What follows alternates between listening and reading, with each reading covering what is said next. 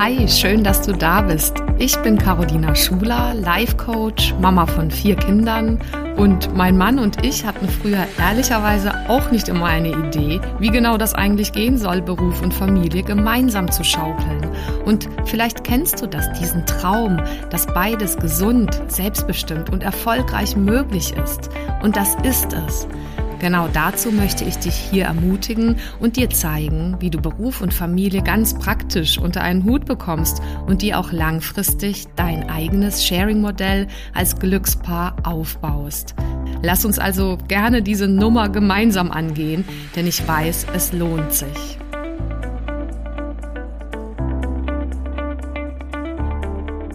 Heute möchte ich über das Thema Erschöpfung sprechen und womit wir meiner Ansicht nach beginnen dürfen, ganz am Anfang, um ähm, einfach diese Müdigkeit und Erschöpfung einfach aus unserem Körper zu bringen.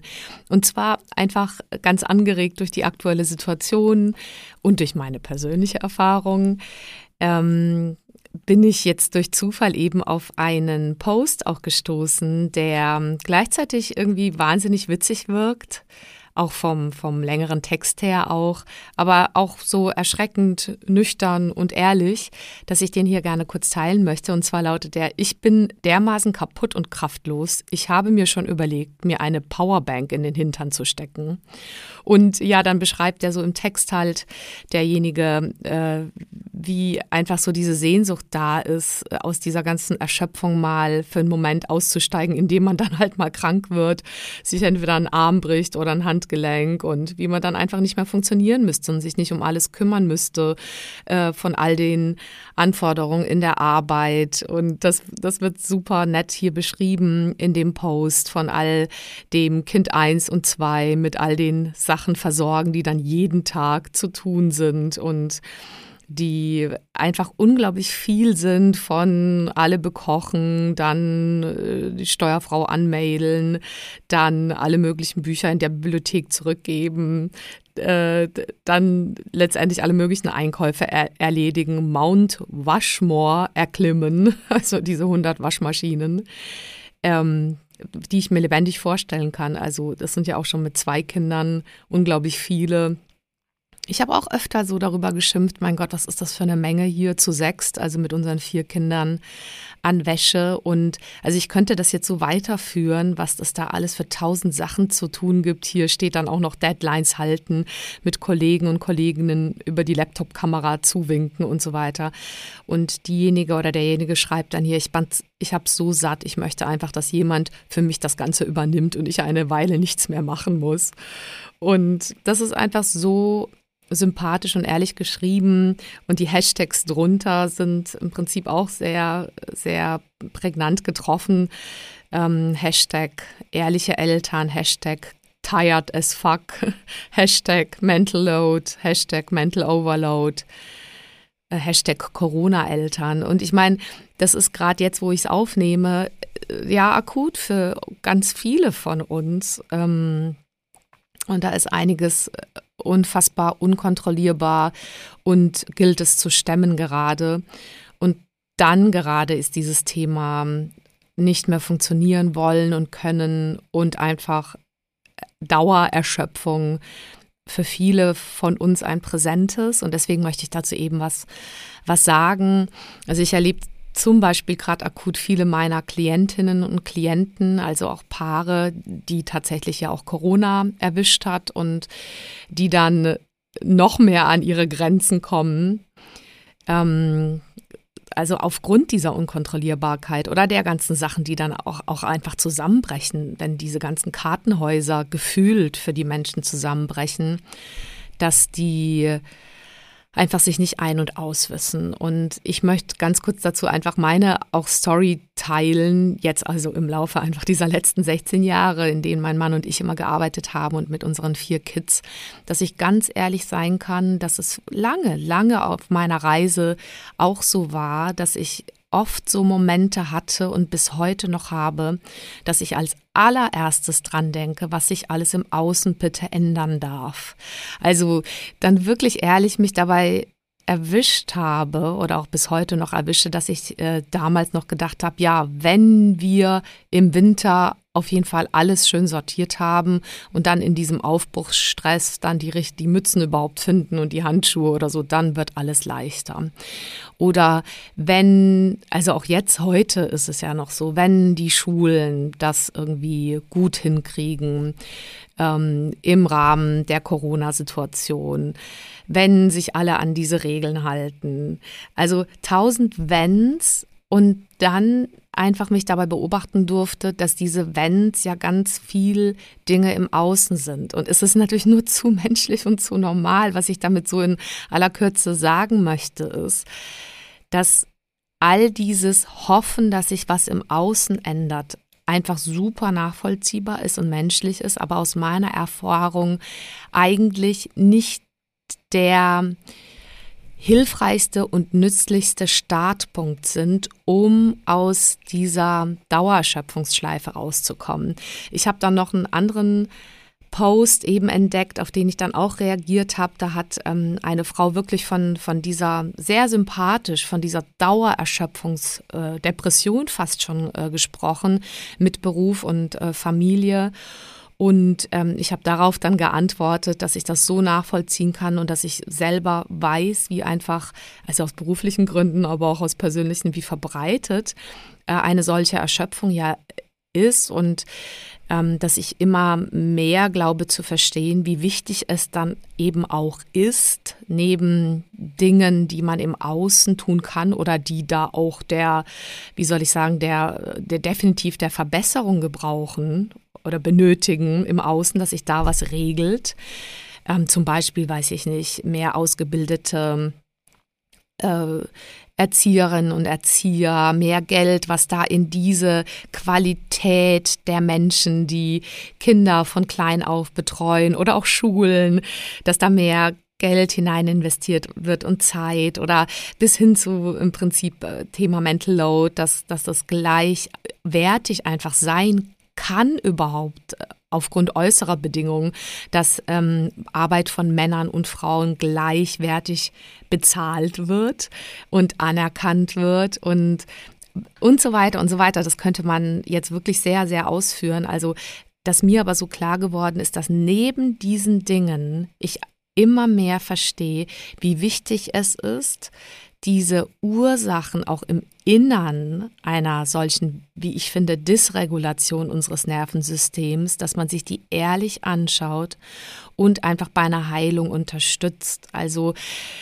als es für mich anfing, ähm, voranzugehen, ging es letztendlich parallel zu manchen Entscheidungen im Außen und Dingen, die wir da als Paar verbessert haben, über die ich hier ja auch immer wieder im Podcast rede und äh, immer wieder auch meine Gäste in Interviews frage und so weiter, ging es aber auf meiner Reise immer wieder darum, im Inneren mehr Ruhe reinzubringen, mehr Techniken zu lernen, wie ich aus diesem Kopf und aus diesem Hamsterrad im Kopf und diesem Druck, es erst im Außen fixen zu wollen, auszusteigen, quasi fast täglich, und einfach diese Ruhe im Innen zu beginnen zu kultivieren und letztendlich auch zu verstehen, dass ich das meiste im Außen an Stress erstmal nicht ähm, ja, beeinflussen oder verändern kann. Ja, manches kann man, also zum Beispiel, wenn man sich politisch engagiert oder wenn man auch im Außen klare Entscheidungen trifft, wer wie viel zum Beispiel in der Hausarbeit macht und so.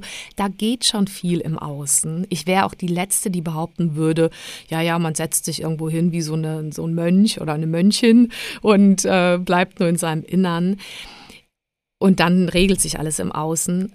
Ich, das ich glaube aber nun wirklich, dass es beginnt im Innern. Also bei mir ist das auf jeden Fall so und ich möchte das quasi einfach so teilen hier an der Stelle, weil ich das äh, als den kraftvollen Schlüssel in meinem Leben erlebt habe, dass ich in dem Moment, wo ich anfange, Dinge zu lernen, die mir dabei helfen, meine Komfortzone und äh, auch mein, meine Stress Radius oder meine Toleranz für Stress und Unplanbares und Verrücktes im Außen, indem ich beginne, diesen Toleranzradius zu weiten, entspanne auch ich mich mehr. Und natürlich sind das für alle Menschen unterschiedliche Dinge. Der eine singt dann gerne, weil er dadurch schon mal gut atmet, wie gesagt, und der nächste macht halt gerne Sport oder Yoga oder schläft einfach gut oder ernährt sich gut.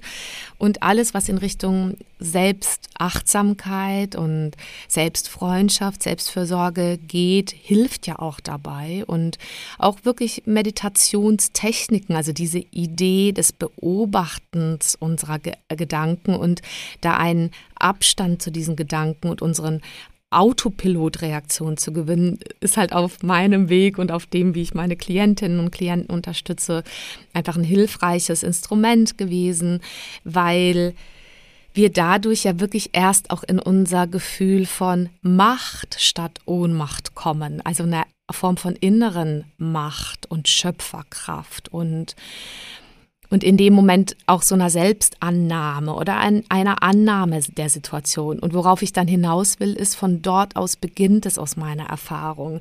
Dann zu sagen, gut, ich habe verstanden, ich kann da erstmal Frieden und Ruhe reinbringen und tu das für einen Moment. Und das müssen nicht stundenlange Meditationen sein. Das kann irgendwie einmal ein Check-in am Tag sein. Meinetwegen klingelt auch der Wecker zum Beispiel random irgendwann am Tag. Und ich atme dann mal nur für 30 Sekunden und mache mir mal bewusst, wo eigentlich gerade meine Gedanken waren. Also was hat mich gerade wieder gestresst? Meistens Dinge im Außen. Oder was will ich noch fixen und machen in der Zukunft, an dem Tag oder in beruflich, in wann, wann auch immer. Oder was lief nicht gut oder so, also Gedanken aus der Vergangenheit und mich in diesem kurzen Check-in für 30 Sekunden in den Moment zu holen. Und das geht halt manchmal am allereinfachsten und eigentlich vor allem und nur zum Beispiel, indem ich für einen Moment tief atme. Und auch das ist ja wieder nachgewiesen, dass durch dieses wirklich tiefe, nicht flache, hechelnde Atem, Atmen, sondern dieses in den Bauch atmen, wirklich ja auch unser Vagusnerv, unser vegetatives Nervensystem auch wirklich für einen Moment aus dem Stress geholt wird und in Balance wiederkommt und in so eine Regulation.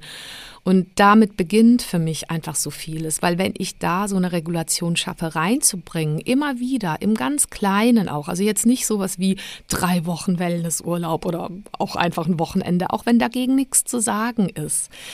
Aber wenn ich das gerade nicht in mein Leben holen darf, dann langen aus meiner Erfahrung schon diese kleinen, kleinen Dinge wo ich im Innern ankomme und im Innen diesen körperlichen Stress aus dem Körper lasse. Und tatsächlich diesen Autopiloten, der auch in uns allen dann manchmal leider so wirkt, wenn es im Außen besonders unkontrollierbar und stressig wird, nämlich dieser Autopilot, dass irgendwas in uns sich doch nicht sicher fühlt oder sich früher nicht sicher gefühlt hat, weil meinetwegen die Menschen, die wir modelliert haben, äh, auf, auf deren Fürsorge wir angewiesen waren, zum Beispiel unsere Caregiver, unsere Eltern auch in Stressmustern waren, auch versucht haben, alles im Außen zu fixen und ein enormes, äh, einen enormen Level an irgendwie Dysregulation an den Tag gelegt haben. Und dann haben wir das halt in mit übernommen und dürfen es jetzt verlernen. Und zum Beispiel, das sind einige der Dinge, die man wunderbar machen kann, die sich so sehr lohnen, von dem Punkt auszukommen.